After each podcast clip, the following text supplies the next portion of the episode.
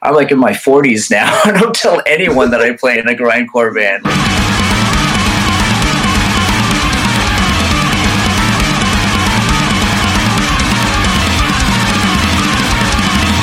Welcome to the seventh episode of the Cast That Ends Creation. I'm your host, Chris Deering, and this is the show where I interview bands and public figures from the mathcore community. If you people, if you beautiful people in chat have any questions or comments, I will try my best to read them aloud. If you're watching this on YouTube or listening to this in your car and have no idea what I'm talking about, this show is first shot live every Sunday. Uh, feel free to join us on Twitch, twitch.tv slash the Cast That Ends Creation for the live cast. Uh, with all that out of the way, let me introduce our guest tonight, who's dropping their seventh album through Noise Salvation uh, Records, November 20th. Welcome in Topon Das from the legendary Fuck the Facts. How's it going? Hi. Good, man. Thanks. Thanks for having me. Oh, thank you for being here. Um, notice how I didn't attempt to say the album name. Uh, not going to embarrass myself, but I do understand it means Full Darkness. Uh, what's the name exactly? Uh, Proy Noir one more time. One more time. Plain Noir Sar. Play Noir Sar. Yeah. Am I, in the, am I in the ballpark? yeah, yeah. No, totally, man. uh, so it's also being released on your own label, uh, Noise Salvation. Or yeah, Salvation. Uh, how's that? How's that going for you? How's the reception been so far? I know it's, it's just the one single, right? But uh, uh, no, it's a full length album. Well, no, like you've so, only released one single. Uh, we actually we just released the second one on Friday. Oh, dope!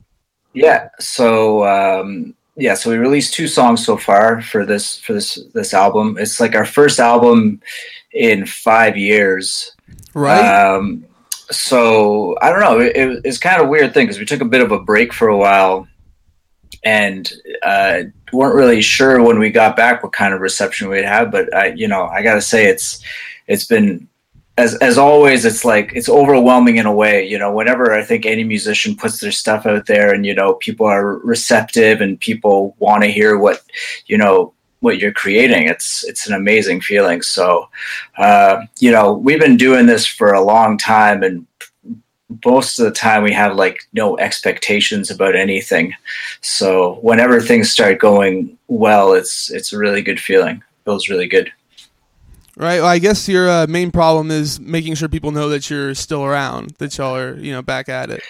Yeah. Well, I think that's one of the things we were thinking, you know, like the world moves so fast now, right? So like 5 years is is, you know, ages. Like I don't know, you're a young guy. How old were you like 5 years ago? Like 13 or something, you know, like um everyone changes so drastically. So we kind of expect here we are, we're gonna like, you know, put out a new album and everyone's gonna be like, Who the hell is this? Who the fuck are these old dudes playing, playing music? Uh, but you know, uh, luckily, yeah, people have been super receptive and a lot of the people that uh, have supported the band like, you know, five years ago, they're they're there. You know, like the last album released back in two thousand uh, fifteen uh, was was our first full length on our own label and uh, you know at the same time we didn't know what to expect and it was it was a really like humbling experience. And now we put this album out five five years later and you know since we do it all ourselves we get to see every single order that comes in. We're like oh there's this guy you know? There's like that guy that we know from poland and here's this guy from texas and there's this guys from vancouver and these people from all over the world that have been supporting us all these years are, are still there. Hell yeah. Um so you brought it up, but you guys have been around for a long time 21 years.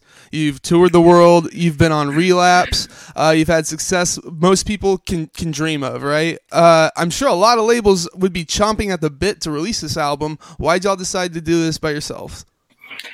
Uh, this one, I think we just wanted to get it out you know, when we did Desire Will Rot, it was our first album uh, after our contract with Relapse ended.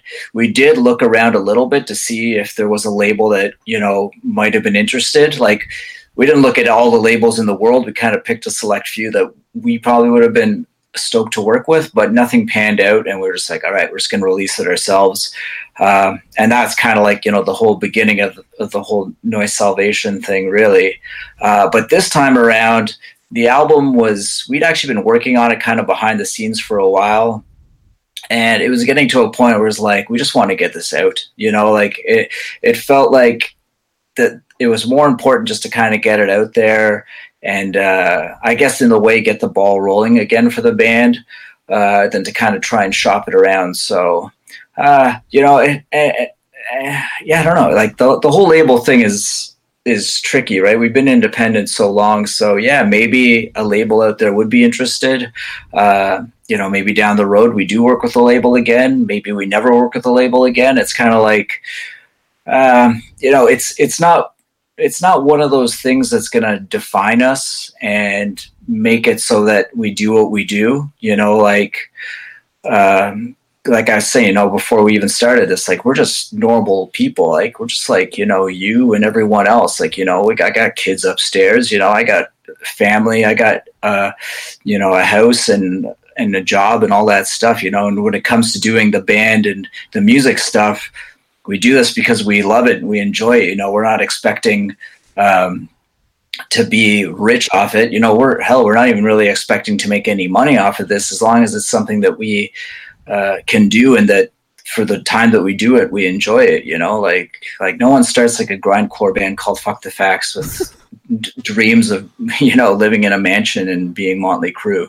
Well, you say that, but your last album was uh, nominated for a Juno Award. I assume that's basically the Grammys for Canada.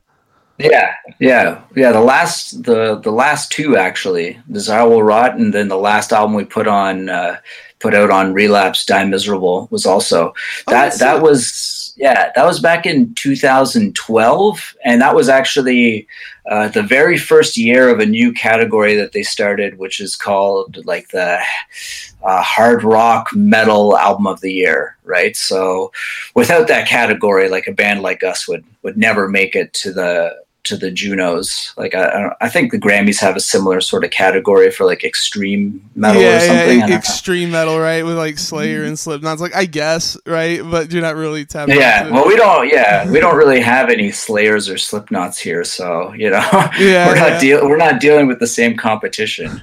Well, it's still crazy that they would nominate a grindcore band for the hard rock category, right?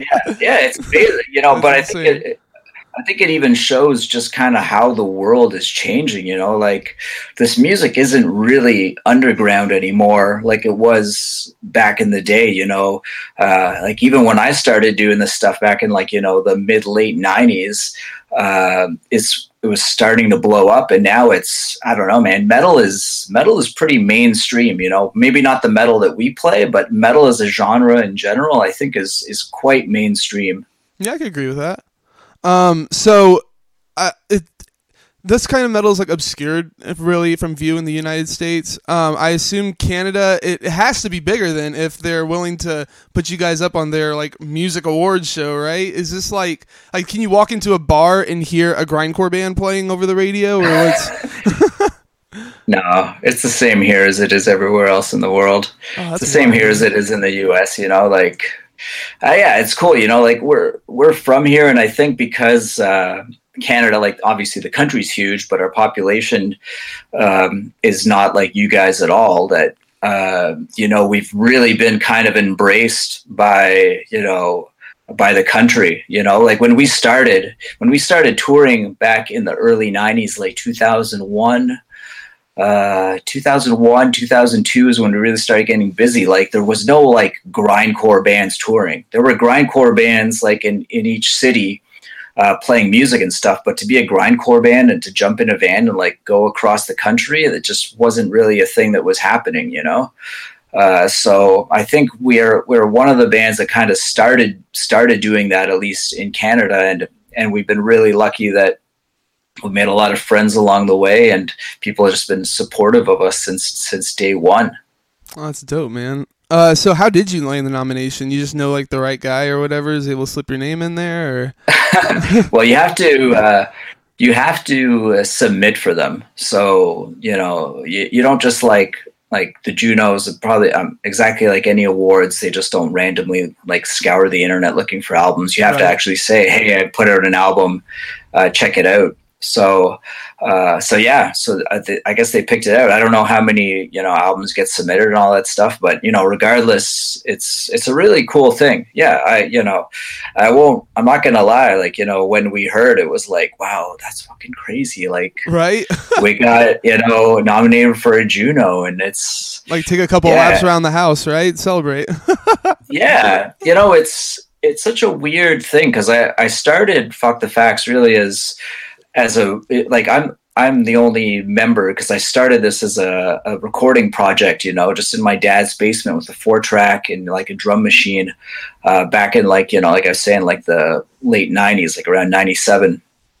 And uh, I had no dreams of like, oh, I'm going to build this up and, you know, we're going to, like, we're going to get nominated for a Juno or we're going to like tour the world or we're going to sign with Relapse. It's just like, I was just some, you know, kid that wanted to like make you know punk and metal music and put it out there. So uh, you know the fact that all this other stuff kind of happened is is really cool. And it's like this is fucking crazy you know because I, I, never had never had that as a goal. But the fact that it happened is like you know it's it's cool. And i think it's it's motivating in a way. But at the same time it's not one of those things that kind of defines what we do you know? It's like yeah, getting nominated for a Juno is cool. You know, you know, like um, getting to tour and signing with Relapse, all that stuff's cool. But would I stop making music if you know I didn't have those successes? I would like to think not.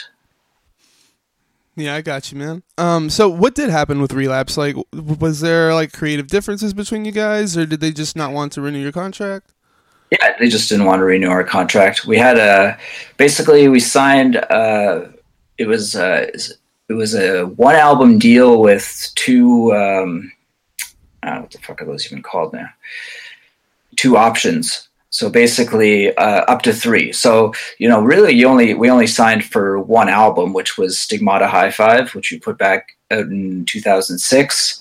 Uh, then we did our second album with them, uh, Disgorge Mexico, 2009, I believe or 2008, one of those. And then we did uh, uh, Die Miserable was the last album we did with them was in 2011 and 2012. I think 2012 or 2011. Anyway, one of those. So yeah, basically we did all those three albums with them and they just were kind of like, yeah, we're gonna, you know, it was fun, but we're gonna move on and try different things. And yeah, it just that shit happens, right? Yeah, it's like, yeah.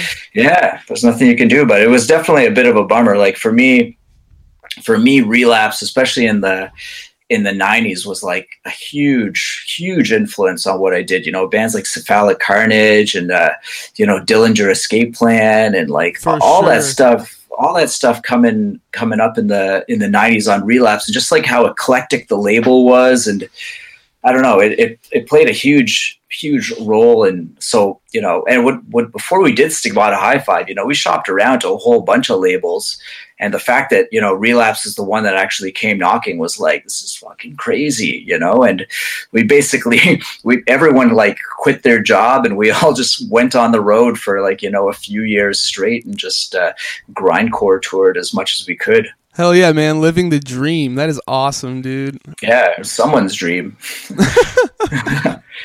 uh, so you guys recorded this in your own studio. Uh, I believe it's is it number sixteen studio? I forgot what it's called. No, uh, apartment two. Apartment two. I don't know why I came up with that. Um, but uh, better name. uh, so how long have you guys been operating the studio? Uh 10 years now. So we actually we started it um uh so after we did our second album for Relapse, which was Disgorge Mexico, and we were getting ready to do our third, uh, we just we didn't have the same recording budget as before. We actually we spent a lot of money to do Disgorge Mexico. Like we had a recording advance from the label, plus we put in a lot of our own money. Um, and this is when we were like touring a lot, so obviously no one was making money anymore. So uh, we decided that you know instead of kind of going into like uh, a studio and, and paying for all that stuff, that we would just try and do it ourselves. So. Um, you know, basically, we just set up in my mom's basement, which was that when we did uh, die miserable. Actually, all the equipment was in my mom's like laundry room, and we just like ran cables to another room. Uh, and yeah, that's what that's what we did. Uh, die miserable. And so the the idea was basically like instead of taking like you know that money and putting it into a recording at another studio, let's take that money and let's start investing into gear. And that was kind of the idea. And as time went on, we just kind of like, you know, built up gear, built up the studio, uh, and made it something that actually, like, you know, a lot of bands come in and record with us, you know, besides even like uh, local bands. We got bands that come down from Montreal, I've had a band come from uh, upstate New York, Toronto uh, a lot of places, you know, we do a lot of mixing for bands all over the world and mastering and stuff. So, um, besides, you know, besides it being our own, um, you know, recording studio where we can do our own stuff, it's also become like another business that can actually, like, you know, it's become like an income. So, uh, it, it, in the end, it, it really paid off. That's sick, man. You got the uh, the band, the studio, the label. You got like your whole whole uh, package in house. That, that is really awesome, man. Um, yeah, I think it has part to do with like my my personality. Maybe like I'm a little bit of a control freak, where I just like I have to have kind of my my hands in everything if possible. You know, like we we basically do it all ourselves. You know, that you're talking like DIY like earlier today like Mel and I were just like cutting out cardboard getting ready to like ship uh all the vinyl for for this for this new album you know so it's yeah, everything, you know, besides besides like the PR stuff, which we get like, you know, John like Asher to help us with everything else we do like 100% ourselves. Do you guys like organize your own tours and stuff? Yeah, we do actually. Uh, or, or we did like right eh, it's been a while since we've toured but right. uh, yeah at, the, at the end we really did like when we signed with so obviously when we started in the early days we did it ourselves we had to we didn't have a choice like this is like you're like like like MySpace. Like I don't even know if you remember MySpace. Oh no, MySpace no, I was around. yeah, yeah. Okay, so MySpace didn't MySpace didn't exist uh, even back then. It was just like email, and and it was. Uh, yeah, it was it was really fucking weird booking tours back then. I can't imagine what people did before even my time, where like everything was done on the phone. So they would just attach yeah. messages to pigeons and send them out the window and hope they arrive. It must have been. It must have been fucking wild, man. Uh, but yeah, anyway, so in those early days, obviously we did it ourselves. Uh, then when we signed with Relapse, we got we got some help from them. They obviously put us on some tours, uh, and they were helping do our stuff. And we always kind of booked ourselves as well. Like we never had a specific booking agent. Like if you wanted to book the band, you know, you could just write to us. You know, it's uh, we've never we never felt like we were kind of like above above stuff like that. So um, after doing that, we worked with a couple of other booking agents. But one of the things we started to realize is that when we were working with these other booking agents who we were always kind of like a small fish on on their roster you know even the same with like our days with relapse we were a really small band you know there was like okay they have mastodon and here we are fuck the facts you know? It's like obviously we're not priority number one. And it was kind of the same vibe when we were working with booking agents. They would always get us the shows uh, and we'd always get paid but we didn't feel like we were playing the best shows you know? It was kind of weird. You'd drive to st louis and you know it's like you get paid 400 bucks but you played in front of like 12 people. It just like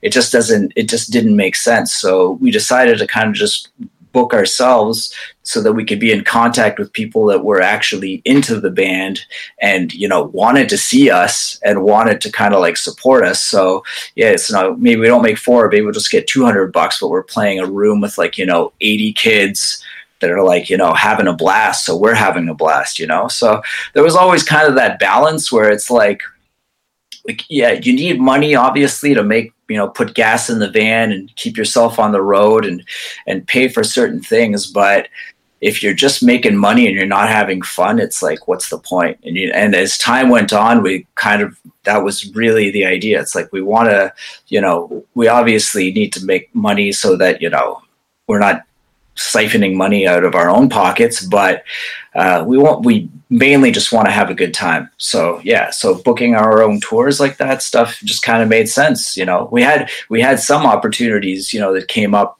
along the way that helped a lot. Like we toured with Black Dahlia or Murder, and that was like a really big tour that we did, um, and a few other ones, uh, maybe a bit smaller like that. But you know, besides that, we always just booked ourselves. Okay. Um. So back to the recording of this. Uh. Well, actually, uh, about your studio. What's uh like the biggest project you've had a hand in besides your own releases?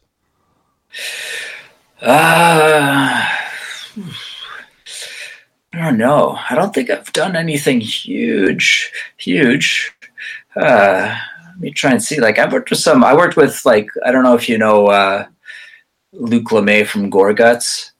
I know Gorguts. Yeah. yeah. so I had like Luc Lemay, who's the he is Gorguts. He's he's came he's come down to the studio and we've worked on we worked on a movie soundtrack together actually. So movie soundtrack, what? That's wild. yeah, yeah, it was a going mainstream, going mainstream.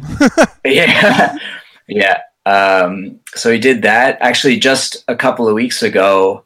Uh, it was it was kind of hush hush, but I don't think it matters now. We had uh, the original or not the guy that played guitar on Cryptopsy back in like the None So Vile days and stuff. He was down oh, in the studio uh, recording some solos for a band from here, actually called Deformatory.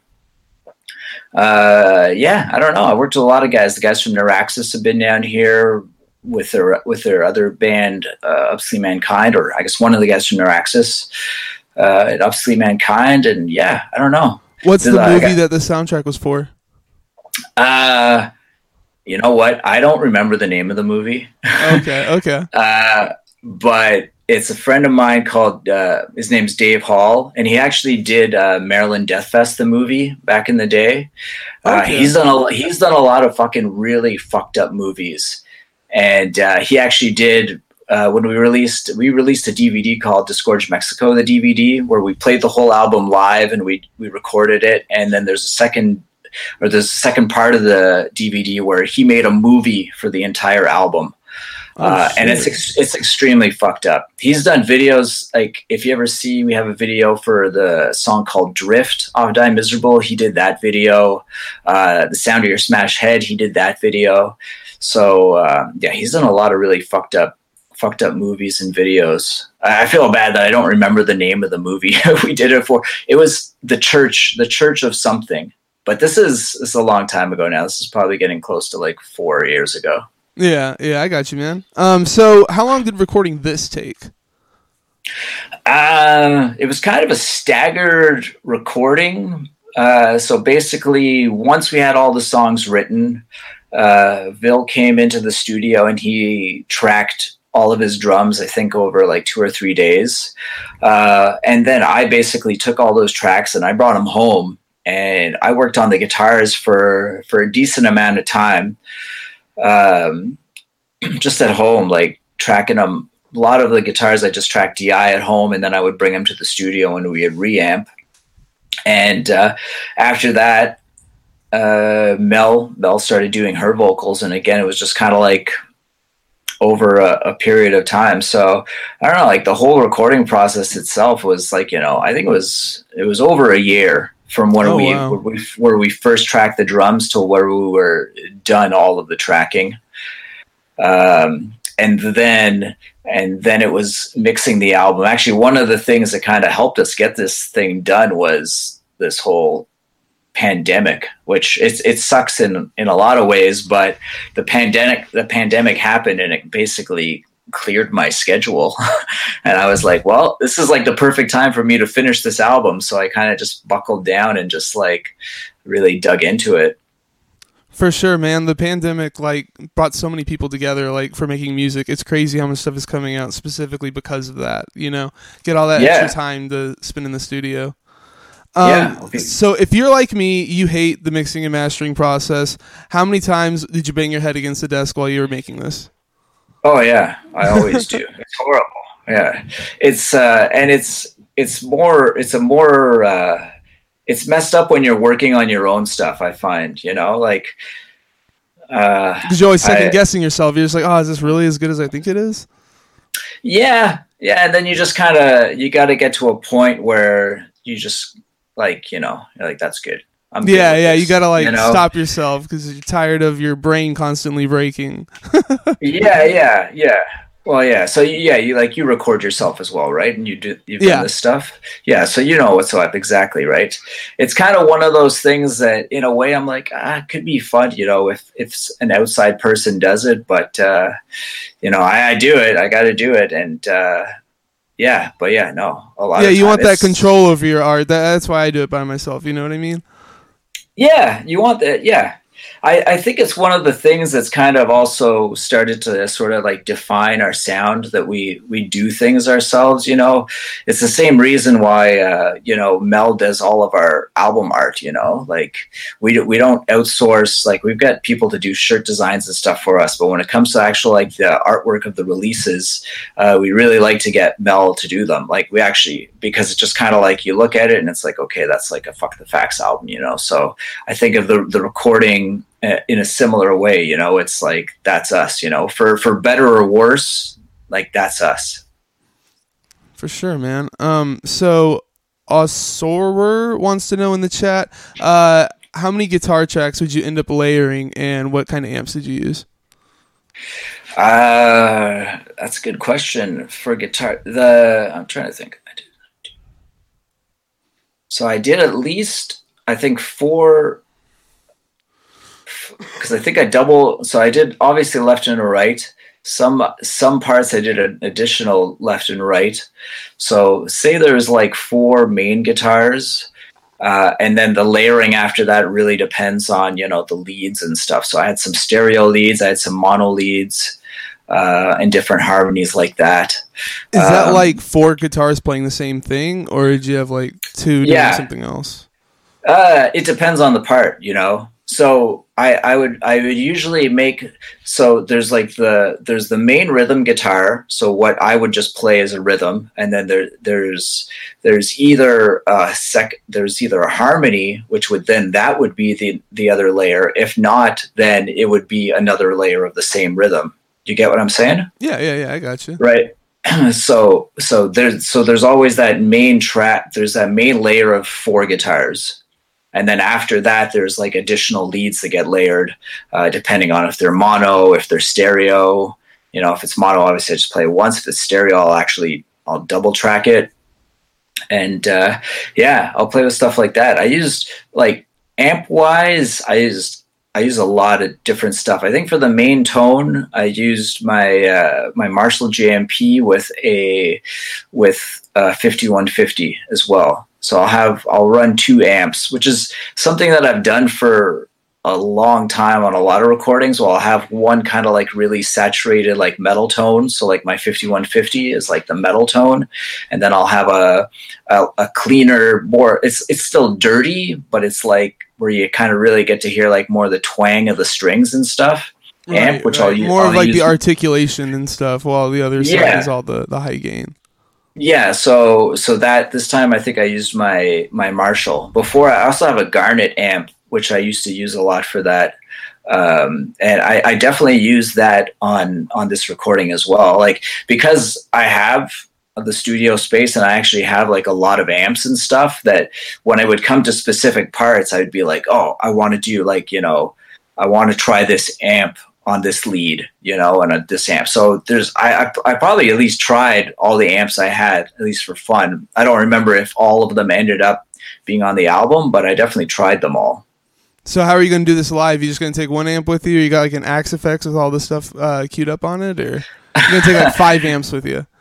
yeah. Well, you know, it's it's a tricky thing. Like there's for there's always somewhat of a, a compromise when it comes to doing stuff live, right? Right. So so we have two guitars live and you know, sometimes on the recording, well, there's three harmonies, maybe there's four harmonies, but you know, we're gonna kind of pick the ones that are the most important and and play those. Uh, sometimes we'll maybe have a harmony on like a separate like uh, like a sampler track, uh, basic harmony. But yeah, it's it's always a compromise, you know. And I think every album that we've done, there's always been some some form of like studio studio ness. Like you know, like like I said, like the whole band started as a studio project and uh, like when we write the songs obviously we write them jamming and we play them together but um you know at the end of it we just uh we we think about what's what's going to sound best for the song and the album uh, in the recording studio. We're not that concerned about it live, you know, because I want people to listen to this album at home and enjoy it. And like, you know what, maybe there's something a little bit missing live, but it, I don't know. It's just the compromise of what it is, right? So no, I'm totally with you on that. I think all the like tricks and stuff you can do in the studio, it's fair game. You know, some people think that it's like cheating, but it's just all about how it sounds. You know, like if it sounds good, then it sounds good, right? Like yeah, and it's it's a different thing, you know, live and studio. Like I I definitely feel you know, we put a lot of work into our our live show as well and our live performance. So I'm not trying to say that you know I, I don't care and we cut all these corners when we play live. I'm just saying, um, you know, there's got to be some sort of compromise. To we don't want to like sacrifice the album what we're doing there for just the live show, right? I, I see them as kind of two different animals, and we approach them a bit a bit differently. Right. And there's songs that there's songs that we've written that are are straight up just studio songs, you know, with like no intention of playing them live because they're just like, you know, completely different and it's it's just a different it's just a different experience, you know, for the person sitting at home or like on the bus listening to the album to the person that comes to the show and sees it live. So and I you know, I don't see anything wrong with that. Right, it'd be ridiculous to bring along like two, uh, three other guitarists with you and like every amp that you use and everything. So yeah, it yeah, and it's just not it's just not realistic, right? Yeah, yeah, yeah. some, some bands can do that, and yeah, more power to them. So, but no, it just wasn't in the cards for us. So you were saying that you have a second guitarist with you live, so you guys bring on a hired hand then to uh, play? Yeah, we've we've almost always had a second guitarist there's there's you know what? There's always been two guitars. I think there's only been a few times when we were kind of like in between uh guitar like a second guitar players that we've we've toured without one just because we were so busy touring and stuff we didn't have the time to really to stop. Um but there's always been one. Actually our our drummer joined the band as uh as the other guitar player and oh. he only got yeah he only got on drums because our drummer before him was like so sketchy and and never showing up to practice so that like we would just start jamming together. And that's how he became the drummer. He actually had to uh, the first album that we did for relapse which was stigmata high five uh, he he it was like two or three months before i don't even know i think it was two months before we went into the studio and I told him, I was like, we're gonna we're gonna kick the drummer out. Like you got to learn all this stuff on drums because we're going to record. And he and he did it. So he was yeah. a drummer before too, or did he learn yeah, just yeah. because of that? Okay, okay. No, no, he played drums before uh, as well. He played in another band. Actually, he played in a local band here called Insurrection for a while. So he knew how to play drums. It wasn't like completely new. And actually, our, our sketchy drummers sometimes would show up and he would have to jump on the kit and be like, "This is how you play the song, right?" So uh, it was it was weird, but yeah, got to give him props for doing that. So I think uh, he still complains about being the drummer sometimes. It's been like 15 years, and he's still like, "I don't want to be the drummer." I'm saying that because I know he's listening. so uh, over the course of your releases, the sound has changed dramatically. Uh, honestly, the first album I heard of y'all's was Stigmata High Five. I had seen the promotion for Disgorge Mexico, and I was like, okay, let's hear let's hear their studio album. And holy shit, man, that that blew me away. Um, but I never checked any of your older stuff out until I was researching for this interview, and uh, I was surprised to find that was a one man project. Uh, you started it in 1999, right? Or yeah, roughly there. Like, there's some recordings that date to like 97 and stuff. Like I there's yeah there's stuff like i have like a four track but it didn't have a name but i released that stuff in like 99 so it, i gave it its name in 99 okay uh so what drove you to make this music by yourself like why didn't you try to get a band first um I just wanted to do stuff. You know, like at the time when I started, I was playing bass in a few death metal bands in town. Uh, but I just kind of felt like we just talked about doing stuff but never really did anything. I also had a lot of influences uh, outside of death metal that you know I wasn't able to you know I wasn't able to like express or or do anything with. Um, and, and yeah, I just I just kind of wanted to do something. Like I started really getting into more kind of like uh, I don't know, like it's like hardcore, but like back in the day hardcore, like I say, like you know, bands like Spaz and like uh, Dystopia and His Hero Is Gone, so like you know, like a punk metal kind of thing. And I started really getting into bands like that, like Agents of Satan and stuff. And I was like listening to this, and I was like, "Fuck!" Like you know, this is like it was something I could really relate to, and I was like, I could do this. You know, these are just like shitty kids like me, with like putting out shitty recordings, and they're awesome so that was kind of like one of the things that gave me uh, I guess the uh, the motivation to do it, you know, like discovering that because before that I listened to a lot of like you know death metal, which was awesome. Like you know, when I was younger, I loved like Deicide and Cannibal Corpse. Like I, I still love that stuff, uh, but it always was like this kind of like glossy metal maniacs thing. They're they're bigger than life, you know. So I you know I always viewed it that way. But when I discovered like this kind of like underground punk hardcore scene. I was I could really related to it, and it kind of like you know motivated me to to do my own thing, and it just kind of grew from that. Um, yeah, I think not starting it as a as a band is just that I I don't know. I just didn't want to fuck around. Like I knew how much I knew. I knew how complicated bands are. I'm sure you know how complicated. Yeah, every, you were every tired musician. Of, you were tired of waiting for people to get their shit together. Yeah, and I just I didn't like there. I didn't really know a lot of people that were in the same kind of like wavelength as me. You know, it, it, it's nothing against anyone else really. I just like I liked a lot of weird music. You know, like I like a lot of weird music, and I I wouldn't have been able to find anyone that kind of wanted to do that. You know, like even if you see what we do now is weird. If you listen to the very first recording, it's fucking like it's super weird all over the place. So yeah, I don't know. It was and it was just kind of developing that, and I did that I think for uh, a year or two, and then like in 2001, I got a friend of mine who was actually a vocalist in a death metal band that I was into, and he had just started to play drums, and we started jamming, and that's kind of when the first like band incarnation started, and that's I think that's when I brought it to like a different level. It was like okay, I did all the recordings because I used to do lots of recordings at home, and I was always tape trading and sending shit out all the time, and it's like okay, now I want to play shows. So we started. I think January January 2001 we started jamming, and he had like been playing drums for like two weeks maybe, and uh, August 2001 we played our first show. You know, Damn. so it was just like, yeah, I'm sure it was horrible, but you know, we just fucking wanted to get out there and start doing stuff. What was the first release with uh, like an actual band? Uh, Mullet Mullet Fever. Mullet Fever is the first album. I think actually we did the 409 uh, EP. Wait, so band. what's Discoing the Dead then? I thought that was so. Discoing the Dead is Discoing the Dead is the last thing that I did by myself. Okay, okay. I was gonna say because that totally sounds like a drum machine on there, and I was like, "There's no yeah, answer." Oh yeah, yeah, yeah. That's, that's fucking sick, man.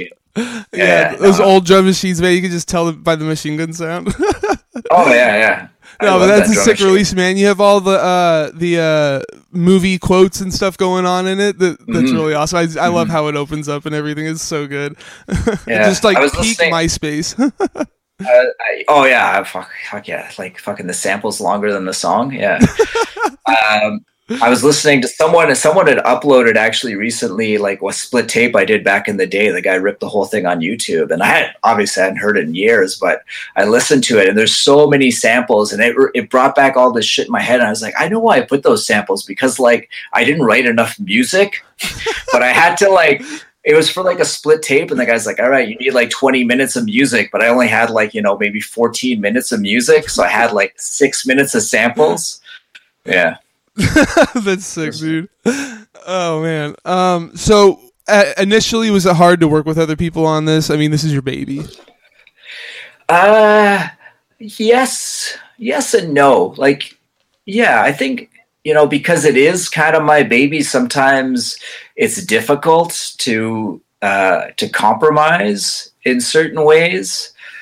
Uh, but since the beginning of since the beginning of the band, I've really wanted the people that came into the band to feel like they were me. Like I started this project to be to have like um, you know limitless creativity. Like you know there's no walls. You want to do something you just do it. And so anyone that came into the band i wanted them to kind of like bring all of their influences and all of their ideas whatever they were into and and just put it out there you know and and I feel like we've always done that. You know, we've we've had a few different members along the way, and it's always been like, okay, what are you into? You want to write some stuff? Let's just get it all going. You know, like you talk about the very first days, like when we released Mullet Fever, uh, there's a couple of like actual like rap songs on that, and that's that's our vocalist at the time, who was like the first vocalist for the band uh, before Mel. So he was only there for like about a year, but he was an old friend of mine, and he was really into rap, and I was like, man, you want to fucking do rap? Fuck it, let's just do it. Let's just put a couple of rap songs on this grindcore album. Like, who cares?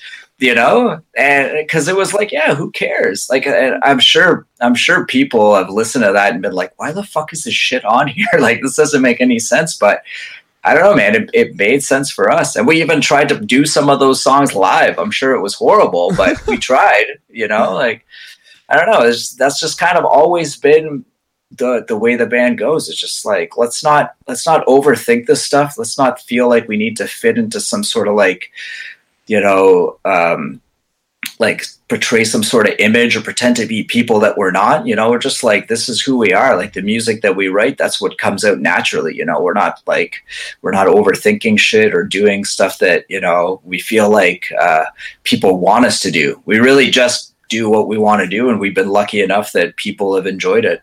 Right, good music doesn't have uh, rules. Like you should be able to do whatever you want and just let it come out of you, you know, organically. Yeah, I, I think so. You know, at the same time, like there's something to be said for bands that can kind of create like some sort of like mystique and an image and a whole kind of storyline around their thing. And, you know, like it's just, it's not in me to do that. I'm not that kind of person. I'm way too fucking all over the place in my brain to kind of focus on one little kind of like storyline. Yeah.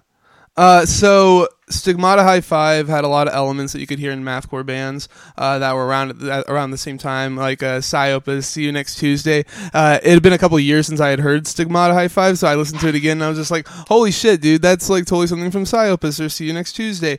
Um, do you did you take influence from those bands, or uh, did they take influence from? You think they took influence for you? From you? Were you even aware of like their existence? What was, what was going on around that time?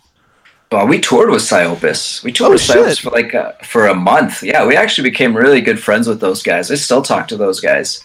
Dude, Chris um, Arp is amazing. Freaking god. Yeah, yeah. I don't know how much guitar he even plays anymore. Um, I believe he has a uh, what do you call it? I think it's a, a jazz like school or something. Yeah, yeah, I wouldn't be surprised. The last time we saw him, we were playing in Binghamton, New York, and he came out to see us. And yeah, he was like totally. I think he was going to school for jazz music, and he would. I think he was totally like fuck metal, like doesn't. And uh, but yeah, he's an incredible guitar player, I, and we had a blast touring with those guys. Like the tour itself was horrible, but we what had. What do you mean? What do you mean? What happened? It was just like a really not not a lot of great shows and stuff. It was like a month long tour with yeah, I don't know. It just I don't know, man. At the at the time, this is this is we just released uh, Disgorge Mexico, so I think it was like 2000, 2008 or something that we did this tour with them. It was us. So it was uh, so yeah, it was Fuck the Facts, Psyopus, uh, War from a Harlot's Mouth. And I remember those guys from Germany. Those guys are also still good friends. Uh, and Left to Vanish. So it was a four four band bill and uh, yeah, I don't know. There's some great moments. Like we used to do this thing uh, called Metallica Friday, where we we would do. Actually, I, should, I I wasn't really involved with it, but like the, some of the other guys in our band and and Chris Arp and Psyopus guys would do Metallica covers every Friday at whatever show we were in whatever city. And uh, yeah, it was a lot of fun. I, I love those guys. They were they were great. I don't I don't think they were influenced from us. I don't think they probably heard us before. Uh, I, I knew who they were before we toured with them, but I hadn't listened to them a lot. But uh, yeah, it was fucking it was fucking crazy. That that was a really crazy. That's like uh that that is was like the peak of MySpace, right? When that was happening. I actually remember every every show we would arrive and Chris Arp would pull out his laptop and he'd jump on MySpace and you just start fucking like I don't know what it was, like friending people or whatever. you fucking just like nonstop, like for like half an hour. No, Nah, man, you would get the bot that would friend people for you. I don't think I don't think he had the bot because he was just there all by himself, fucking like online yeah. doing it. Yeah, yeah, whatever, whatever was happening. But yeah, that was that was a lot of fun. So, uh, what was your favorite mathcore band around that time, excluding Psyopus, because I feel like you're going to name them. But uh, what, what was your other like MySpace grind band? I guess. Uh, fuck, I don't know. Uh, uh yeah, so, well, Psyopus, but like you know, Psyopus. It's mainly because we toured with them and it was a lot of fun. Uh, it wasn't a band that I listened to a lot. Uh, so you weren't it, like super into like the whole MySpace grind thing. Uh, like uh, arsonists get all the girls, daughters, things like that. Bolocus. I, I, know those bands. I know those bands. Uh, but I wouldn't say I wouldn't say any of those bands were really an influence. Okay. Uh, I think at a, I, like the only like what I would say mathcore band that I could could think of off at least now would be the Dillinger. Okay. Know, Dillinger, like that's Matthew, right? Yeah, yeah, yeah. That's mathcore, hundred percent. That's pretty. That's pretty. That's pretty techie shit. Uh, and I, I actually, I saw Dillinger back in '97, I think it was, and they played like they. It was Dillinger with uh, Jesuit. Oh no, Jesuit didn't make it, but Botch. I don't know if you remember oh, Botch. Shit. Dude, yeah, that's a show right there. Yeah, it was a crazy. It's a crazy fucking show. And uh, I, there's a band from Ottawa called Buried Inside. I don't know if you remember those guys. They were actually on relapse. They were on relapse for a while. So this was like their second show. Uh, so back in '97, I didn't. I had no idea who Dillinger was. I just went to shows because that's what you did back then. And um, yeah, the Dillinger fucking played this. I think they had only released Under the Running Board, so even Calculating Infinity wasn't even out. But okay. anyway, Dillinger Dillinger played it. I was like, this is fucking insane. I was like blown away. I was one of like maybe fucking twenty or thirty people in the room. You know, this is like very early in their career, but um, I was I was hooked, man. I bought Under the Running Board. I bought their first. Uh, their first CD, like the self-titled one, yeah. the EP, uh, and I listened to that shit like fucking crazy. And obviously, when Calculating Infinity came out, I listened to that stuff like crazy, you know. And I, I tried to rip off like I, I'm nowhere near a good enough guitar player to play like them, but I tried to rip off their style for sure. There's a lot of shit that like you know I think like this sounds like Dillinger. Like I did a lot of that stuff for sure. He's like, let's get a drum machine, get some audio samples in here. Let's do this shit, man. yeah, yeah, for sure. um. So, uh, what what did you think though of bands like Daughters and Number Twelve, things like that? Like, uh, were you like, uh, it's you know, that's off to the side. Like, I'm, I'm not really into that kind of stuff, or you know. No, it's no, it's cool, man. Like, I don't know. I I don't shit on anyone for like. Well, it's all know. personal taste. You know what I mean? Yeah, it's personal taste. Like I don't. I'll we, tell you that I, I didn't like that stuff back in the day. I, I stayed as far away from mathcore as possible back in the day, and then I rediscovered it a couple years late, a couple years ago.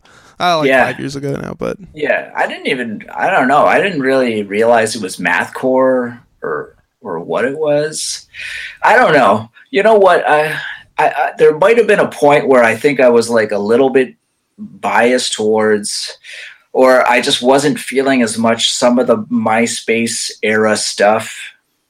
I don't, I don't know why. Maybe I was just going too fucking grindcore or something, but uh, I don't know. Like, I don't. Daughters, daughters. I had. I think their first album.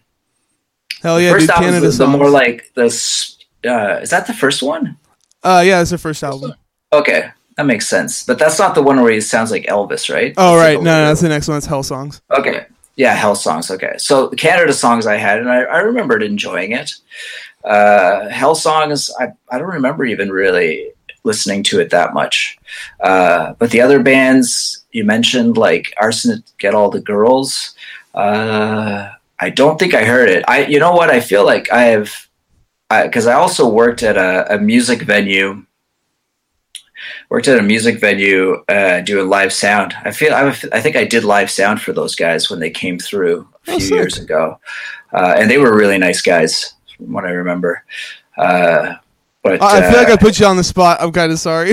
no, no, Um, it's it's fine. It's like it's just stuff that it's just stuff that I haven't thought about in like fucking like a decade plus. You know, it's just it's such a such an old period. So I'm trying to like remember how I was back then, and uh, it's hard. Like you know, I actually I went to the I went to Montreal. I saw the Locust in Montreal, and I, re- actually I specifically remember that being a really good show. I enjoyed the show, I think, more than I've enjoyed some of their albums. But live, it was like deadly tight. It was super good. Uh, see you next Tuesday. I, I know the band. Uh, I'm not super familiar with the music though. Dude, you gotta So- check out Parasite. It is insane. Oh my god, that's what That's got me at into their, this. That's their album. Uh, that's, that's the name of the the, album? debut album. That's their debut album. They have, they have cool. one other one afterwards, but Parasite. Holy shit, man. Yeah. Okay, so back to you guys because uh, we're talking about fuck the facts here. uh, so now your music has definitely incorporated more of a sludgy post metal sound. I actually saw someone in the comments for your uh, first singles video calling you uh, post grindcore, which I think is actually a pretty good definition. Uh, so, uh, what are your current influences?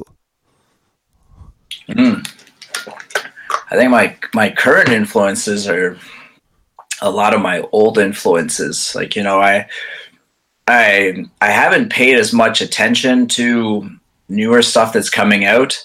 Um, not for any reason. It's just that I I just haven't. You know, when we when we took a break a few years ago, I kind of really.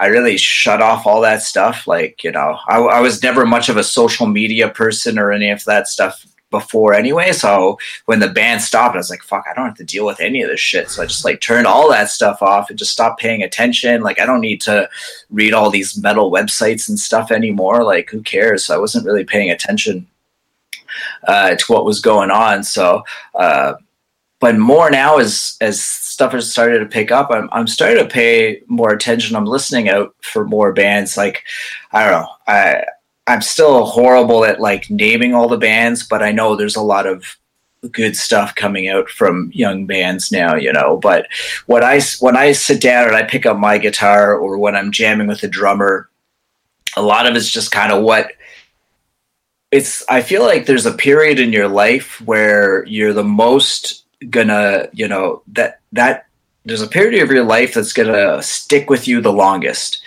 And for me, it's like kind of the you know the the mid mid 90s to like you know early 2000s like just that's when like music was like my life and i was so immersed into it and i was really listening to everything and discovering a lot of stuff you know?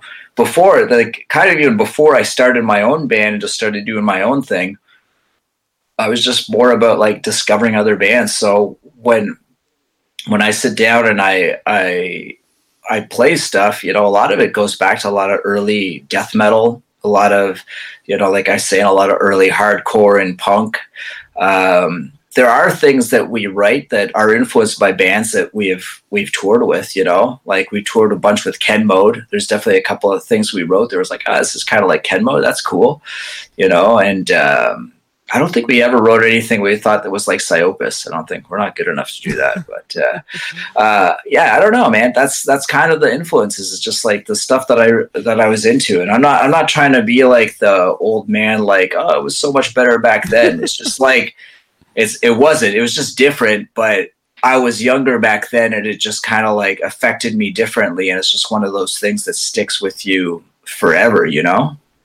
I got you, man. Uh, that's interesting because I would say that your sound now is like, uh, I don't know, kind of uh, contemporary, I guess, with some of the other uh, artists that are going around. Uh, like, uh, I thought that you guys would be, or that you would be more um, influenced by like the whole, uh, what do you call that? Uh, black and sludge kind of stuff that's going on right now. Um, Cool. I can't think of bands off the top of my head now, but uh, yeah, I, I thought for sure that y'all were listening to some more current stuff. So it's Yeah. interesting that you Oh, came uh, to this to this sound without that stuff influencing you. Yeah, but you know, I still hear like I still like listen to whatever's kind of happening. If some a friend recommends something and they're like, "Hey, check this out," like I'll listen to it. You know, like I'm not. Yeah, you're not completely um, closed off. I got you. Yeah, no, no, definitely not. Uh, you know, if anything, sometimes I feel like, oh, I should, I should probably check out more things. But you know, it's, I just don't. I'm not like a 19 year old kid anymore. You know, I have like two kids and like all this other shit going on in my life. Sometimes it's it's hard to to um, check out as much new stuff as I did before. But uh, yeah, it, it's cool. It's it's funny you mentioned some of this stuff because I had when we put out the first single, like the Pleine noirceur, I had friends texting me.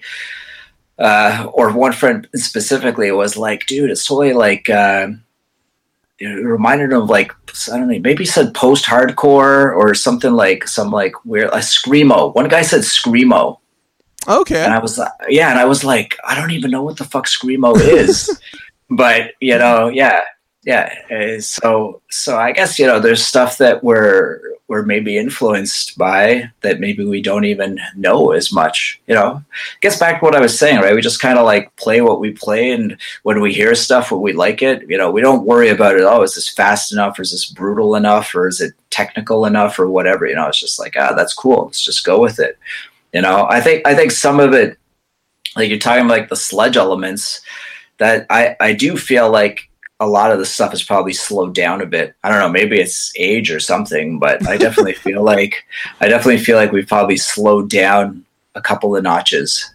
Yeah, but it's still like uh I don't know, intense, I guess. Uh it's your music's hard to describe. Some of it's like this up uh, uplifting kind of kind of moments like with the yeah. Uh, oh what do you i guess like uh you have these kind of like metalcore melodies happening and then you have like the super fast brutal parts and it's really interesting the the melting pot of your sound. Yeah cool. Yeah i hope so and you know hopefully hopefully it sounds natural because i don't know we don't I, I definitely love melody like i'm a huge fan like i love blast beats and total like chaos and destruction but i find mixing that with like melodic stuff is you know like i love you know i used to love like you know old Katatonia and Paradise Lost, uh, stuff like that. that. Is like you know a big influence on a lot of the stuff we do, and those aren't fucking grindcore bands at all, or or anything like that. But I really like the kind of melodies that those bands did, you know, and and we like kind of I guess you know sad music or dark music. Like a lot of the, a lot of the themes that even Mel works with in the lyrics are are pretty dark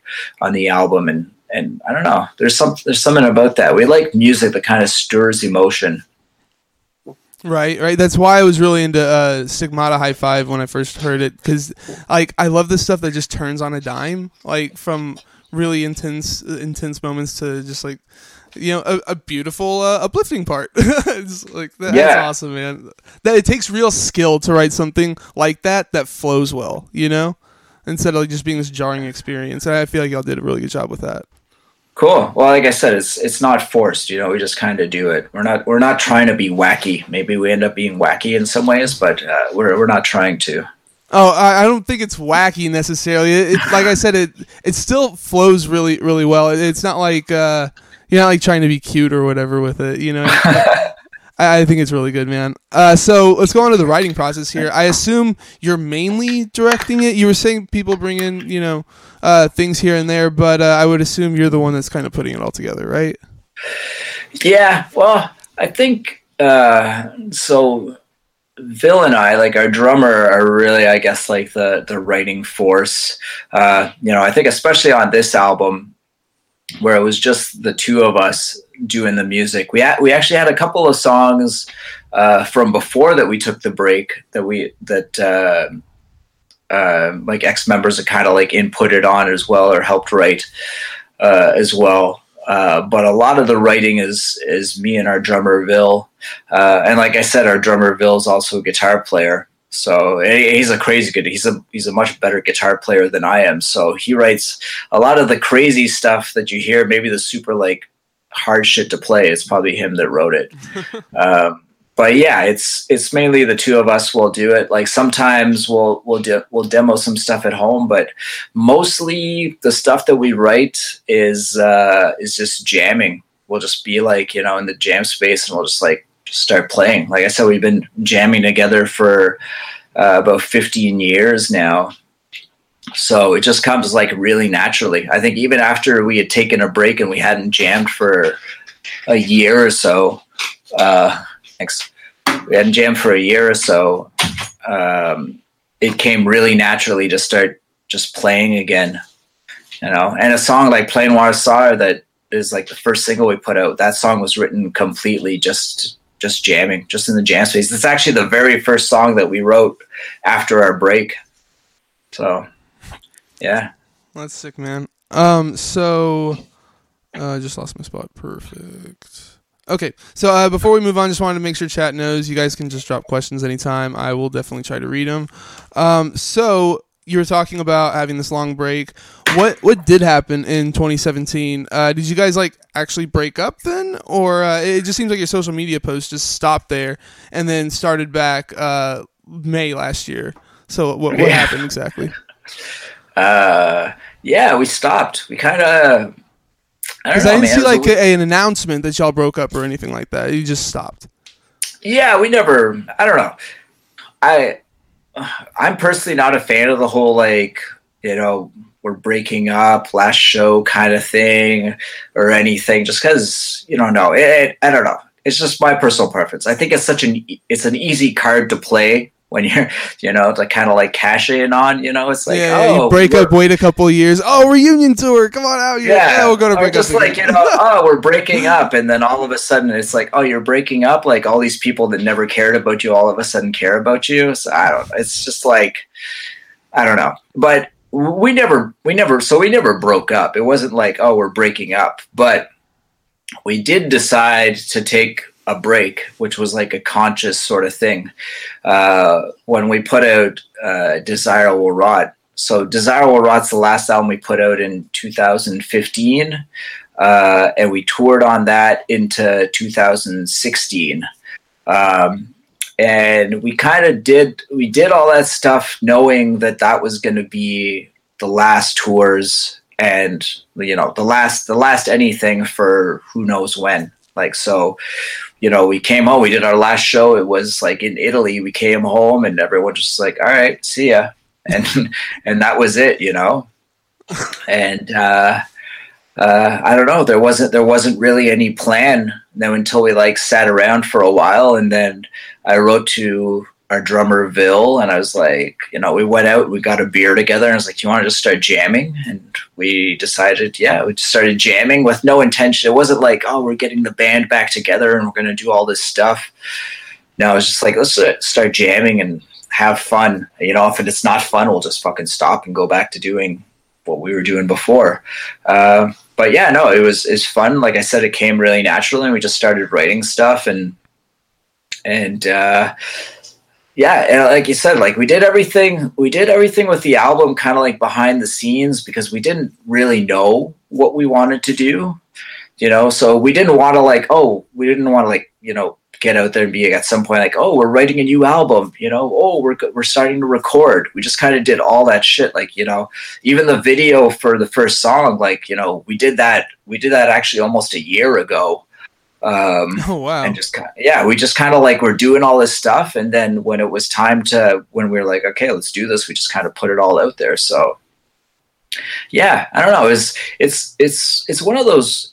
Well, it's a weird thing, man. Like I've been doing this band for what you say, like fuck, I don't know, like over twenty years, right? So more than half of my life has been this band. Uh, it's it's a it's a weird thing because it's to me it's not even just a band you know it's it's part of my it's part of who i am right? So right. it's it's a delicate relationship that i have with it you know? Sometimes it brings me a lot of enjoyment um, but when we took the break it was like i don't like doing this anymore. I have to you know i don't know. I had to i had to stop.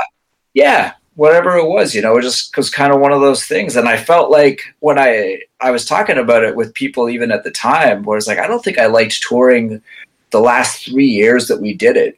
You know, I just did it because that's what that's what we had always done. But went out on the road and just played shows, but I feel like I wasn't really happy doing it, you know, and just I just kind of needed to stop and when when we got back together and we talked about it, it was like all right, let's do this, but you know, it's a bit of a different approach now. You know, we're different we're different people and you know we're we're all older with different responsibilities and things going on in our lives that um, if we're gonna do it, you know, it was before it was like, okay, hey, like I said, we signed a relapse, everyone quit their jobs and let's go on the road for like a few years. Now it's like, okay, like the band is fun, but we're not gonna like sacrifice, you know, our our own personal lives to, you know, go play some grindcore shows. So, are y'all trying to get out and tour next year if things open up, or you just gonna do a couple local shows or something? Yeah, I don't know if I don't know if touring is really in the cards. I don't know. Like it's something we'd have to check out. You know, like it's that's that hasn't obvious with the whole pandemic and everything that's happened. It's just not even a discussion. Well, we've say things had. open up next year. Like, uh, what, are you are you personally wanting to go on tour? I would like to go play a few shows. Yeah, for sure. You know, I don't know if we could keep doing like, you know, five, six week tours and stuff like that.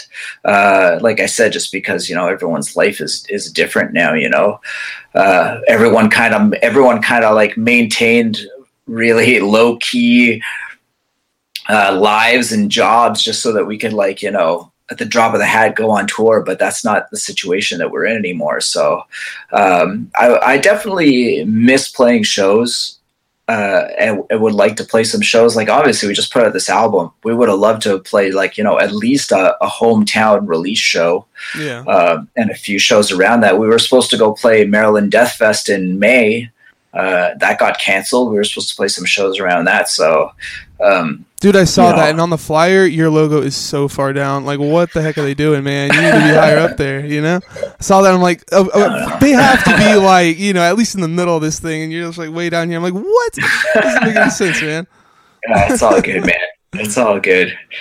No, it's cool. It's it's you know it's yeah. We we played Maryland Death Fest uh, a couple of times before. The last time was like ten years ago. We were so we were super stoked that we got invited back because uh, I'm sure it's not even the same anymore. It's probably bigger than it was even ten years ago. So it was, uh, but it, it was always a blast. You know, we played we played a lot of different festivals, but Maryland Death Fest is like the festival for the kind of music that we play. Right. You know what I mean? It's Whereas the we mecca play, for this kind of music. yeah, yeah. Besides that, I think actually like maybe we played Obscene Extreme. That's maybe another one, but uh, yeah, those are just those are just a joy to play, and uh, I hope we get to play it next year. I don't I don't know how good things are looking now. I don't think they're looking very good, so uh, we'll see even next year. Well, I've, I've been hearing um, people that are like uh, do like lighting and sound and stuff for these shows that like go around and tour and for like big tours and stuff. I've heard that they're saying uh, that they're getting ready for like March and stuff to like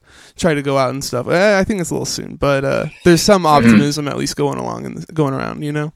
Yeah, I understand stuff needs to get planned in advance, you know, so you can't blame people for uh for trying to get the ball rolling, right? It's the Right. same here. Like there's there's shows announced in November and stuff. It's like I don't know how Oh, realistic yeah, that is, that. but uh but you know, I understand that, you know, there's a lot of businesses that are suffering and they need to, you know, and a lot of bands. There's like, you know, there's a lot of bands that this is actually musicians out there that this is their career, you know, like I'm like not being able to tour and not do this stuff like, is actually probably saving me money because I get to go to work. But you know, for other bands, that's their job. So you know, I can I can see how it's tough for a lot of people. So uh, you and Mel are together. Um, how long have you guys been together? Uh, since 2002, That's crazy, so man. like And- 18 years. and in a band like that's wild were, were y'all were you scared to get like uh romantically involved uh afraid that the band might fall apart if y'all broke up that kind of thing um, so we were already together when she joined the band. She actually, uh, so we were dating, and like I said, our, our original our vocalist, like the original band vocalist, uh, the the rapper guy. Um, he didn't want to play some shows, but she was actually like, "This isn't the first band that Mel has been in. She played in uh, in hardcore and metal bands before this. oh really As as a a vocalist, vocalist, yeah. oh wow that's wild dude Yeah, yeah, she was a vocalist. We actually, before we even met, we played a show together, and we didn't even know. Like we played. She played in her band, and I played my band. We never talked, never met, or anything. And and a year, a year or two later, we actually like hooked up. So, uh, yeah. So what happened was like while we were we were dating, that our old vocalist didn't want to play a couple of shows, or you know, he was kind of on his way out anyway. So I just asked Mel if she could fill in for the shows, and she agreed. And uh, that kind of obviously just turned into her staying in the band. So, um, but yeah, it's it's it's a crazy it's a crazy thing. I think for any band, like we're not the only couple that's in a band, but I'm sure I'm sure it's one of those things that's like uh, I don't know. I would say I would say now it's it's it's awesome always, you know, because it just like makes it um it makes it uh really easy, you know, and it's like we we're always working on stuff together as if like, you know, we were a couple and I was still doing this and she was just like, you know, maybe some like normal normal woman, she'd be like, "What the fuck are you doing? like this is stupid." Like you know.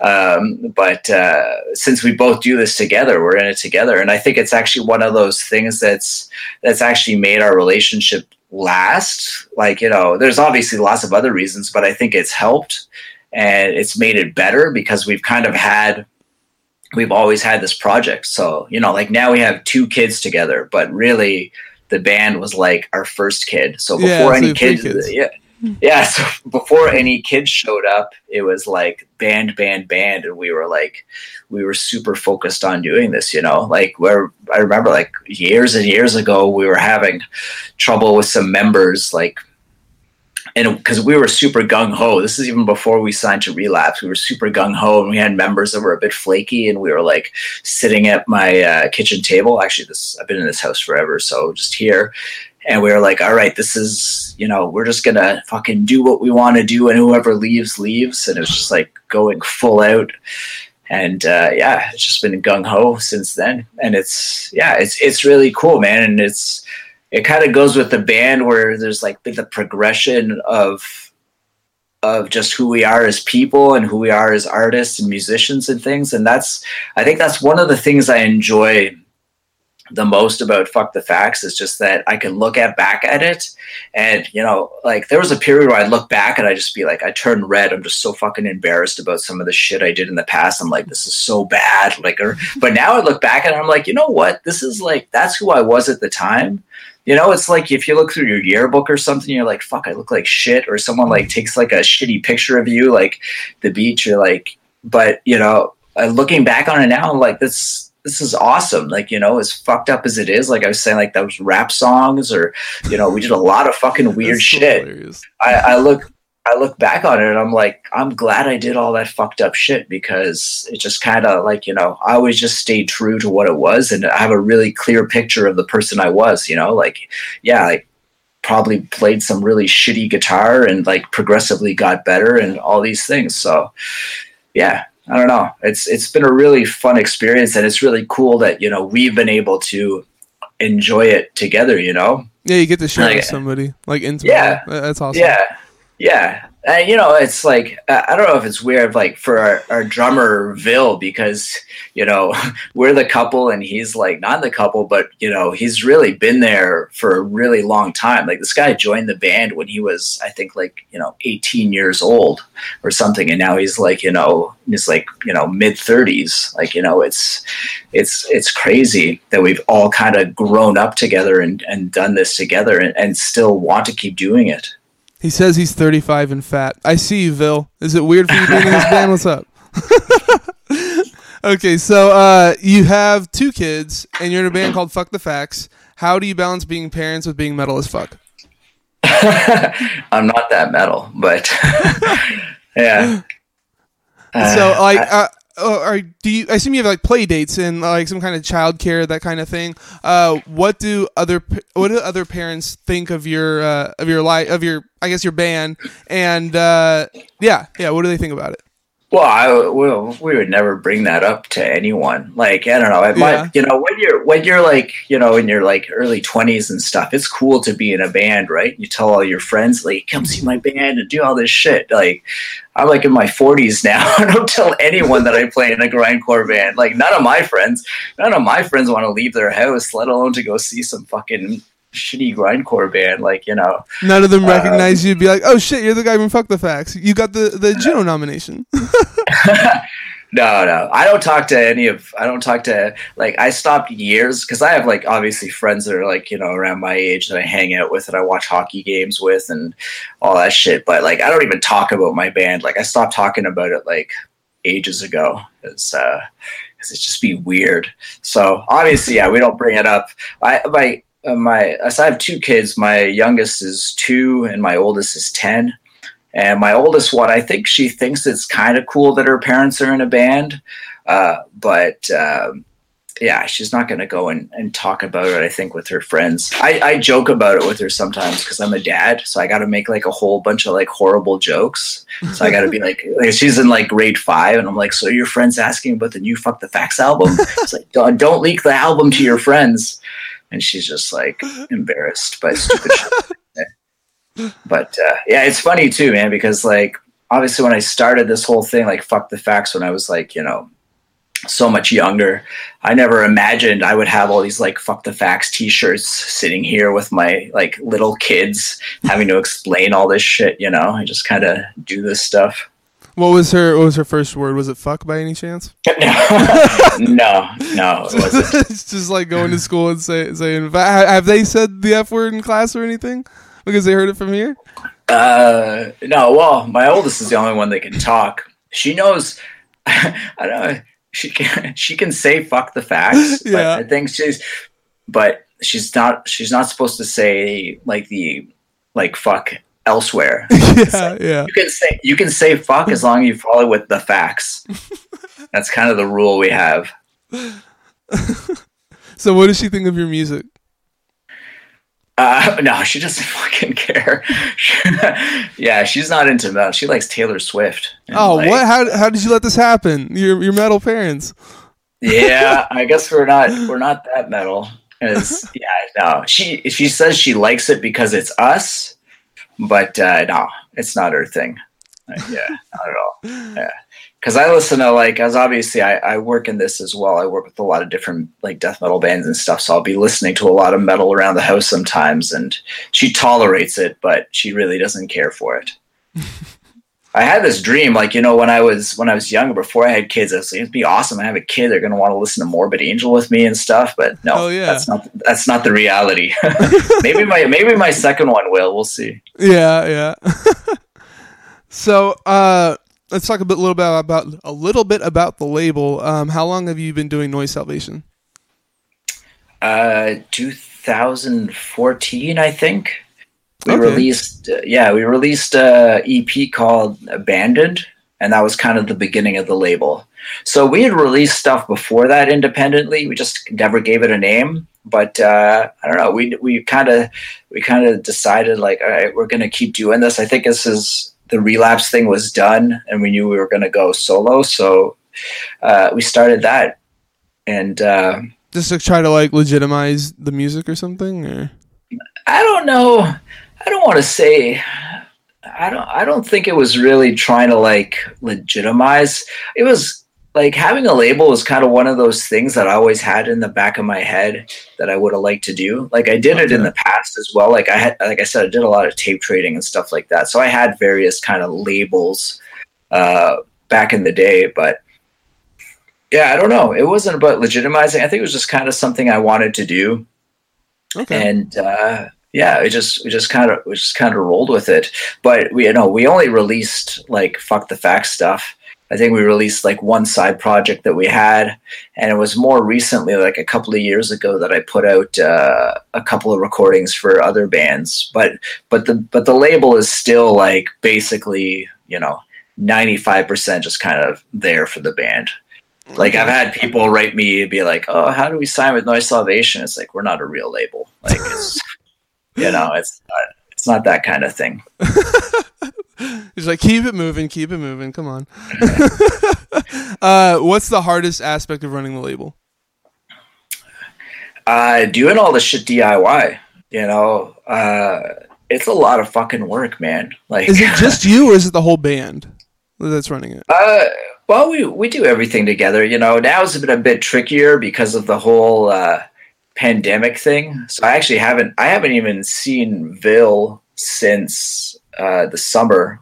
We went to a cottage oh, together, shit. but uh, yeah. So I haven't really, but you know, he's kind of been doing his thing on his end, and Mel and I are kind of doing our thing here. So, um, yeah, I don't know, man. It's it's it's a lot of work putting out your own music. You know, right? It's it's it's one of those things. It's like like I was saying earlier. It's really gratifying because you get to communicate with people that uh, are into your band and you're like you're really hands on in that way. But uh, you know, once you're packing all those CDs and all that stuff, and you know, we have to send everything out to get pressed. We deal with all the pressing and everything. So, like I said, the only thing we don't do is the PR, which we get we get John to do because you know that's that's where like I draw the line. Like fuck, I I hate sitting at a computer more than I need to, so I let John do that shit. okay. Uh so, uh, what are you currently jamming? Uh, what what you what would you? I'm sorry. What did you like last listen to? I don't know, Lionel Richie. I, I was gonna say, I hope it's not Taylor Swift. I hope it's not Taylor Swift. No, no. to uh, I don't know, man. I listen to a lot of different things. I actually, I actually really like. Uh, there's a Lionel Richie album called "Can't Slow Down," and uh, it's actually one of my one of my favorite albums to like listen to while I'm like working on shit. Like we were cutting out covers on Friday, like me and Mel. Uh, we had a kind of like a date night where we just like you know we got rid of the kids. We sent the kids to the their grandparents, and we just threw on some Lionel Richie and cut out uh, "Fuck the Facts" covers all night.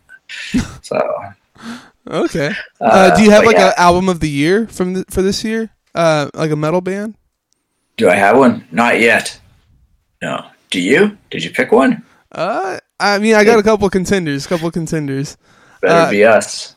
yeah, I mean, yeah, your, your album's fucking sick, dude. Uh, someone that y'all should probably check out is uh, God Awful Truth. They just released a sick album. Uh, Friday okay. actually. Should check that shit out. God Awful Truth. That's cool. Mm-hmm. I like that band name. Oh yeah, it's fucking sick too. And uh, they they just fucking killed it on that.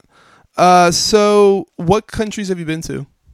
I know you can't name them all, but how, how many uh, you can name? Uh, we've been to a lot. Um, I can tell you where we haven't been that I would like to go. Okay. Uh, I, haven't been to Japan, which I really would, have. Really, I would have figured point. you guys would have gotten there. Huh. Yeah, I don't know, man. We're not. I don't feel like we actually get a lot there. Like it's one of the places that we don't really get a lot of orders from and stuff. Like once in a while we'll get like a random one, but it's not a place that we sell a lot of stuff to. So I feel like they're uh, very closed off from like the rest of the world kind of, you know, they have like their yeah. own thing going on. Yeah, I don't know how we did like when we were on Relapse. Actually, when we were on Relapse, I always remember there was always kind of like a Japanese edition that was put out for for albums. I, okay. I, I don't remember exactly why there, there was some sort of reasoning why Japan always had like a different kind of version of albums. But uh, that's a place I would really love to go. Russia's another place I've never been, but I'd love to go. The guys from Psyopus got to go there. I was super jealous. um, uh, where else? Like Australia, not gone there.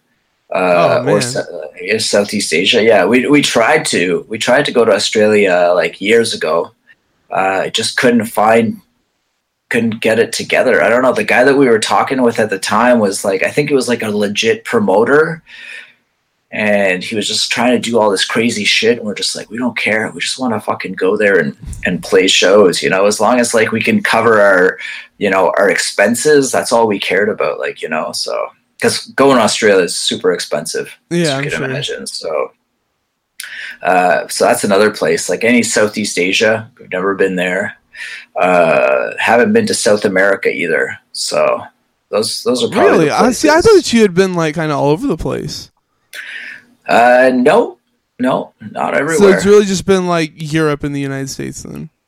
Yeah, yeah. We went to Mexico. Tour, well, I, I was gonna say, like, why did you choose to uh, record that in Mexico? Disgorge Mexico. Yeah. Well, we did a tour in Mexico. So you're just like, uh, might as well just record this, or no? The album Disgorge Mexico. Yeah. No, that album was recorded in Ottawa. It was recorded here. Oh. Uh, yeah, okay. yeah. I'm confused. They're just like, yeah, it is confusing. I'm also confused by it. it's a very confusing backstory. Um, but anyway, uh, we did we did a tour of Mexico with uh, Landmine Marathon, uh, which is a band from the I think Phoenix, and uh, that was like 2014 or something. So, okay. yeah, yeah, we've been a lot of like cool places. We got to go to Scandinavia, so like Norway and Finland, Sweden. That was that was a lot of fun. Uh, UK tour. That was a blast as well. Yeah, yeah, usually like touring in general, especially now. Like, see, it's always funny when you look back on stuff because you always like uh, it always seems better than it was. You forget about like all like the shitty shows and like sleeping on floors and all that stuff. You're like, oh, that was a lot of fun. So, yeah. Well, uh, you have any awesome tour stories? Oh, tour awesome tour stories! Oh my god, there's uh, there's a lot of tour stories. I don't know, man. What do you want? Give me some sort of subject. Oh, There's like man, so uh, much fucking crazy shit that's happened. What's the first thing that pops in your head? Uh, the first thing that pops into my head. Okay, there's this isn't even that much of a tour story because it was a it was a show we played in in Canada. Um, trying to uh, in Hawaii, I think Hawaii, We played anyway. It's about six or seven hours from here. Um, and uh, so we went and played this show in Hawaii, and we came.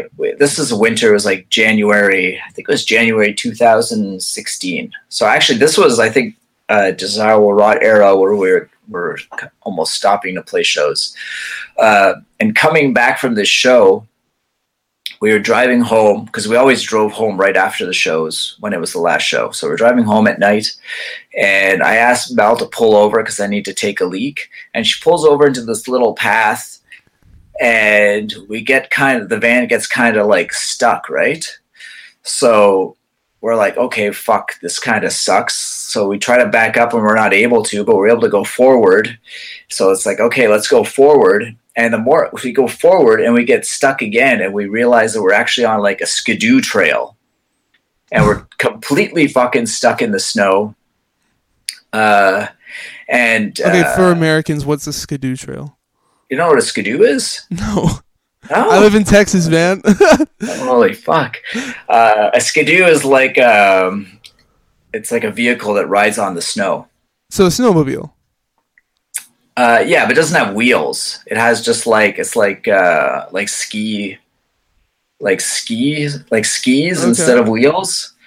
Okay. Yeah, yeah. Uh, actually, I forgot. Anyway, when we got we first got stuck, we we called the tow truck, and they tried to pull us out, and this tow truck got stuck, and he had to he had to get a tow truck to get him out. No way. yeah, anyway, it was it was the most fucked up thing. I, I, don't want I don't want the story to go on forever. So it, we got stuck completely. We tried so hard to get out. We emptied the van. We tried pushing it. We tried all this shit. Um, I called CAA, and CAA is kind of like a, a triple A for you guys. Okay. Uh, so they uh, the guy brings me. He's like, I can't do anything for you. So he brings me to this other place where they have these like crazy trucks, and basically no one can help us, right? So it was. It's. I've been in so many insane situations in my life, like on tour, but this was the first time ever that I was like, I have no idea how the fuck we're gonna get out of this because like a- anyone that's usually supposed to be able to help you can't help us, you know. And I was just like, this is so fucked up. And we were. This is the middle of winter uh, and we're freezing. The van is running, and at some point we're going to like run out of gas, so we won't be able to have heat on. Um, and anyway, eventually Jesus. we stay there. I think like seven or eight hours, And in the morning, we call the cops and we're just like, we're fucking stuck. Like, we don't know what to do. Um, and the cop shows up, and as this cop is showing up, there's like what I called like a, a snow tank. So it's basically this fucking huge thing that I guess kind of like keeps the the skidoo trail uh, functioning or cleans it, right? So this guy in the snow tank comes, and the cop asks him, "Can you help him?" and he offers to help us. So he hooks up his like, and this guy has no problem driving on the snow. It's a fucking tank, right? It doesn't have like tires; it's just got like those those tank fucking treads. Okay. Uh, so that so that guy like hooks up his his tank with a chain to our van, and he's like, "Just so you know." I'm not responsible for what happens to your van. And we're like, we're just so like fucking freaked out by the whole thing. We're just like, we don't care. Just get us out of here. this fucking sucks. So the guy's like, okay, I'll start driving and you got to steer. And uh, I just thought it would be like this like slow thing where he's like drives and you're like slowly pulling you out, but he just started and he just fucking just like ripped us like ripped us like super fast um, along the way and actually like smashed one of the um, the rear view mirrors no, not the rear view, the side side mirror. Oh shit!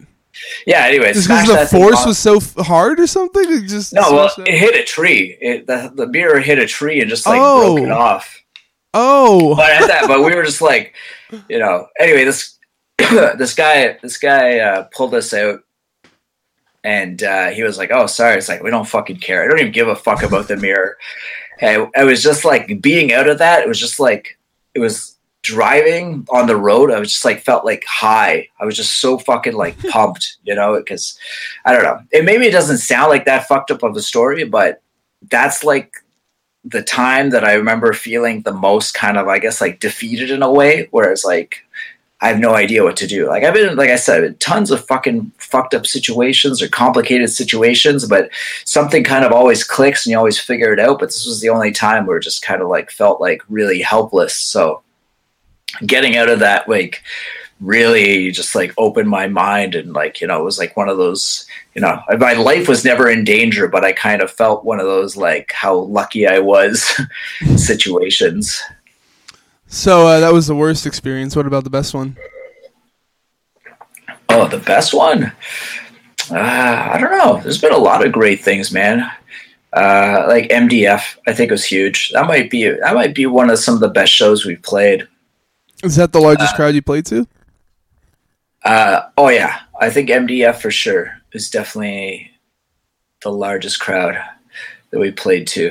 How many yeah, people you think? I, I don't know. I'm horrible at guessing that, but I would guess it was probably like a thousand or two thousand. Oh shit! Like it was there was a lot of people, man. For like, damn. Yeah, there was a lot of people. Yeah, it was crazy. Like MDF's a MDF's a funny thing. At least like back in the day, there was so many. There's so many like bands like ours that are used to playing, you know, like a basement to like 80 people or like fucking less than that. You know, they get to play to like you know a couple of thousand people. It's just really, it's really weird. It's surreal. But yeah, MDF I think was definitely a highlight. Like a lot of the touring that we did in in Europe uh, was amazing. A lot of fun. I know like some of the shows we played in Paris. The first time we played in Paris was a, it wasn't even like a, a, crazy huge show, but it was like a, a, small packed show, and the crowd was just like going going wild. So I don't know. It's one of those things, man. Like when you have those experiences, it's just like I don't know. It's like that's why I do this. You know, it's it just makes it all worthwhile. You know. All right. All right. Well, uh, that's about it for me. Did you have anything else you wanted to say? I think I blabbed enough. uh, yeah. So uh, be sure to check out Plie Norsar. Is that how you say it? Plie Norsar? Yeah, that's okay. close. That's okay, good. there we go. uh, I'm just going to call it Full Darkness. uh, we're total assholes, eh? Giving it a French title? It's fucking. Oh, yeah, well, so that was something I was going to ask uh, Mel, actually. But uh, why do you guys have French and English lyrics? Like, are you just trying to flex on us that you know two languages? uh, well, I could say one one of the things, uh, like the air, the area that we live in specifically, because we live right on the border of Ontario and Quebec, so it's very bilingual where we are. So I, I'm I'm English, but I actually grew up in the Quebec side, right? Uh, whereas Ville and Mel are both French. Mel is actually more from Montreal, but Ville is Vil is also from this area. So uh, it's just par- like again, it's just part of who we are, you know. And when Mel joined the band, uh, when she joined the band, actually, she couldn't speak any English, like Oh, wow. very, very, very little English. We, when we would play shows, I would be the one that would actually talk to the crowd because she couldn't communicate in English. Uh, so when we met, we only spoke French to each other.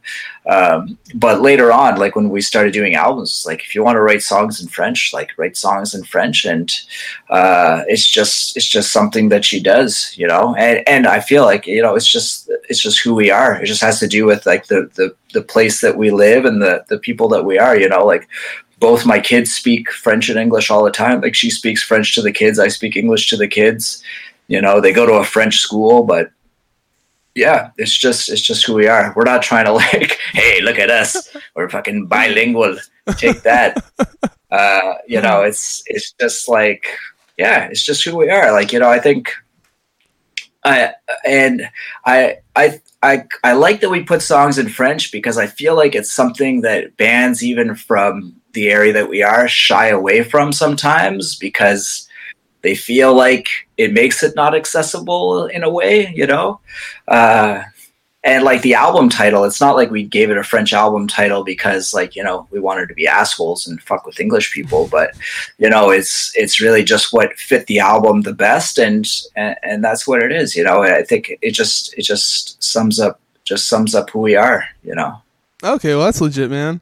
Um, but uh, be sure to check out Pliane Norsar, uh, the seventh album from Fuck the Facts, which drops November 20th through Noise Salvation. Uh, you've got vinyl, CDs, tapes, and shirts uh, over at fuckthefacts.com. Is that is that the right Yeah.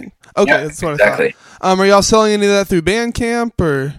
Yeah, you can also get that stuff through Bandcamp, but we, we sell it a bit cheaper through our website because Bandcamp takes a cut. So if you want to save a couple of dollars, you get it through uh, fuckthefacts.com. Okay, so fuckthefacts.com. And uh, you guys are on Facebook, Twitter, Instagram. Um, I don't think you guys have a Fuck the Facts YouTube, but you have a Noise Salvation one. Do, do you have a Fuck Yeah. the Facts YouTube? Uh, we kind of had one, but I we sort of just like moved it over to the Noise Salvation one, you know. Okay, that's legit. Yeah, we, we, we didn't do a crazy amount of stuff on ours anyway, so we just started putting it all there. And uh, so I would assume all your music, I, well, I know all the music's on Bandcamp. I assume it's all on Spotify and all the other streaming sites. Yeah, yeah, everything's Alright. out there. Well, uh, We're legit. We're a real band. We're a real grown up band. Yeah. uh, as for me, drop my channel a like so you always know when I go. Or might follow so you always know when I go live. Find me on Facebook, Instagram, Twitter, and YouTube. Uh, YouTube folks, if you like the video, please drop a like, tickle the notification bell, and please subscribe. Uh, check out my music, The Sound That Ends Creation. Uh, my fifth album, Memes, Dreams, and Flying Machines, is out now. Uh, I'm announcing my next guest later on in the week. They're gonna, they're, I believe they're announcing their album on Monday, and I don't want to take any sa- any of the wind out of their sails. Um, but yeah, I'll be announcing that soon. Uh, but thanks for being here, man. Uh, I hope you had a good time, Yeah, thank you, Chris. Really appreciate it. I had a blast. and uh, thank you guys for watching and listening. Yeah.